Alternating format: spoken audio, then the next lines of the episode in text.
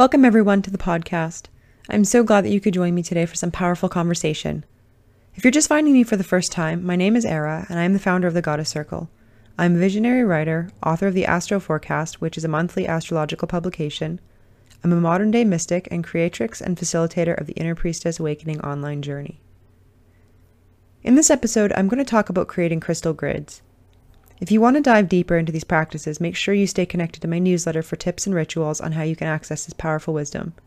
You can click in the link of this podcast to sign up, or you can learn more on my website, www.thegoddesscircle.net, or email me at info at thegoddesscircle.net. You can also get my special grid kits and crystals in my Etsy shop. You can find that link on my website or in the podcast description as well. So let's dive in. Crystals are powerful allies that we can program with our wishes and intentions, using them to heal, transform, draw, and manifest in our lives. Crystal grids are fun and easy to create. I'm a huge fan of creating crystal grids to amplify and supercharge the energy of crystals and really focus and combine their specific vibration and talents. It's powerful to be able to team up the energy of the crystals and have them collaborate to bring healing and wellness and to join with the magic of sacred geometry in the layouts that are used in order to enhance manifestation. What is sacred geometry? Sacred geometry are patterns that are found in the building blocks of nature, in the cosmos, within the human body, and in ancient architecture, which create powerful vibrational resonance.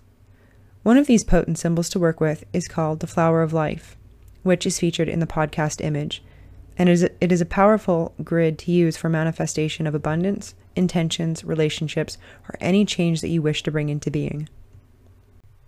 So, one of the most important and fun parts about making a grid is deciding what stones you want to use. Now, this will depend on what you are manifesting. Are you calling in more love, abundance, healing, peace, transformation? First, decide on what you are calling into being. You can combine stones and create a grid for any intention and purpose. I like to use two different kinds of stones at a minimum for the outer sections of my grid, as well as one stone in the middle. Quartz is a good type to use in the middle as it is very programmable and amplifies energy very well. You can also use something more specific to what you are creating, for example, a rose quartz stone for drawing love or self love, or a citrine for abundance. Some examples of stones and their combinations are rutilated quartz and citrine for powerful manifestation of abundance, rose quartz and green aventurine for love and self love, amethyst and sodalite for opening to deeper communication, or smoky quartz and snowflake obsidian for protection and shielding. You can find grid kits like this in my Etsy shop. So, the middle crystal in the grid is called a generator crystal or focus crystal. This is the stone that is placed at the center of your grid. This can be any stone you feel called to incorporate into your intention. One of the most popular center stones is quartz, like I said, as it is very powerful, readily available, and thought of as a master crystal for manifesting and programming. Next are the way stones. The next stones that follow the focus stone is the way stones. These stones lead the way of the intention from the focus stone. These stones amplify and grow the energy. Finally, we have the desire stones. These are the next stones placed on the exterior of the grid, and they reflect what you wish the outcome of the manifestation to be. You will also need an activator crystal, which can be anything from auralite to quartz to Lemurian crystal, which I will explain a little bit. Once you decide what you are calling into being and what stones you are using, you need to decide where you're going to place your grid. Before you place your grid where you wish it to be, you can write your intention and slip it under your grid or under the center stone. It can be anything as simple as calling in more abundance or deeper self love, anything that you can imagine you can invite in. Find a place in your home where your crystal grid will not be disturbed, but where you'll be able to see it every day. Clear space with sacred smoke, incense, essential oil spray, crystal, or rose water if you are called. You can make the creation of your grid a ritual if you choose and meditate prior, take a soothing bath, or even work with tarot cards if you are called. When you are ready, set up the grid pattern in your chosen location.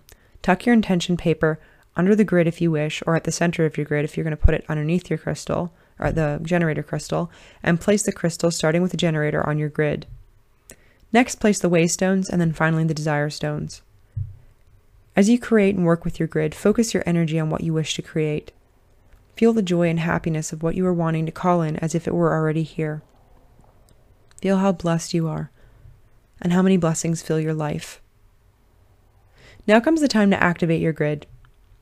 Using a crystal point such as quartz, Lemurian quartz, or an auralite wand, connect to your intention and hold the activator crystal to your heart to connect with what you want to create. When you've infused your intention into the activator crystal, touch it to the center stone and visualize the energy of your intention fusing into the center crystal. Further visualize it flowing down the lines of the grid and activating each crystal. You can anoint each of the outer stones on your grid as you visualize them becoming activated, starting from the outside and working inwards. This brings together the energy that you are calling into being with the crystal grid. Really focus and visualize what you are wanting to create as you connect with the stones and your intention. When you are finished, know that your intention is in the hands of your crystal allies and your manifestation is fed by your grid.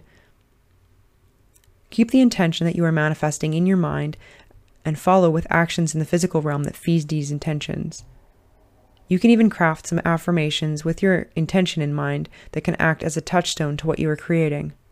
For example, if you were calling abundance into being, you could say something like, I am deserving of complete prosperity. My abundance is constantly increasing. Wealth flows into my life in a myriad of ways. I am open to unlimited abundance. You can get creative and have fun with crafting affirmations that amplify your crystal grid intentions. You can leave your grid where it is for as long as you wish. Some people choose to leave it up from new moon until the next new moon and use it in conjunction with new moon intention setting to create powerful change in their lives. Some people leave it up for up to 40 days to reinforce the intention, and some people choose to leave it up until their manifestations occur. The important part is that you connect with what you are wishing to create and focus on it each day, tapping into what you wrote on your paper and into your affirmation that connects you to what you are manifesting.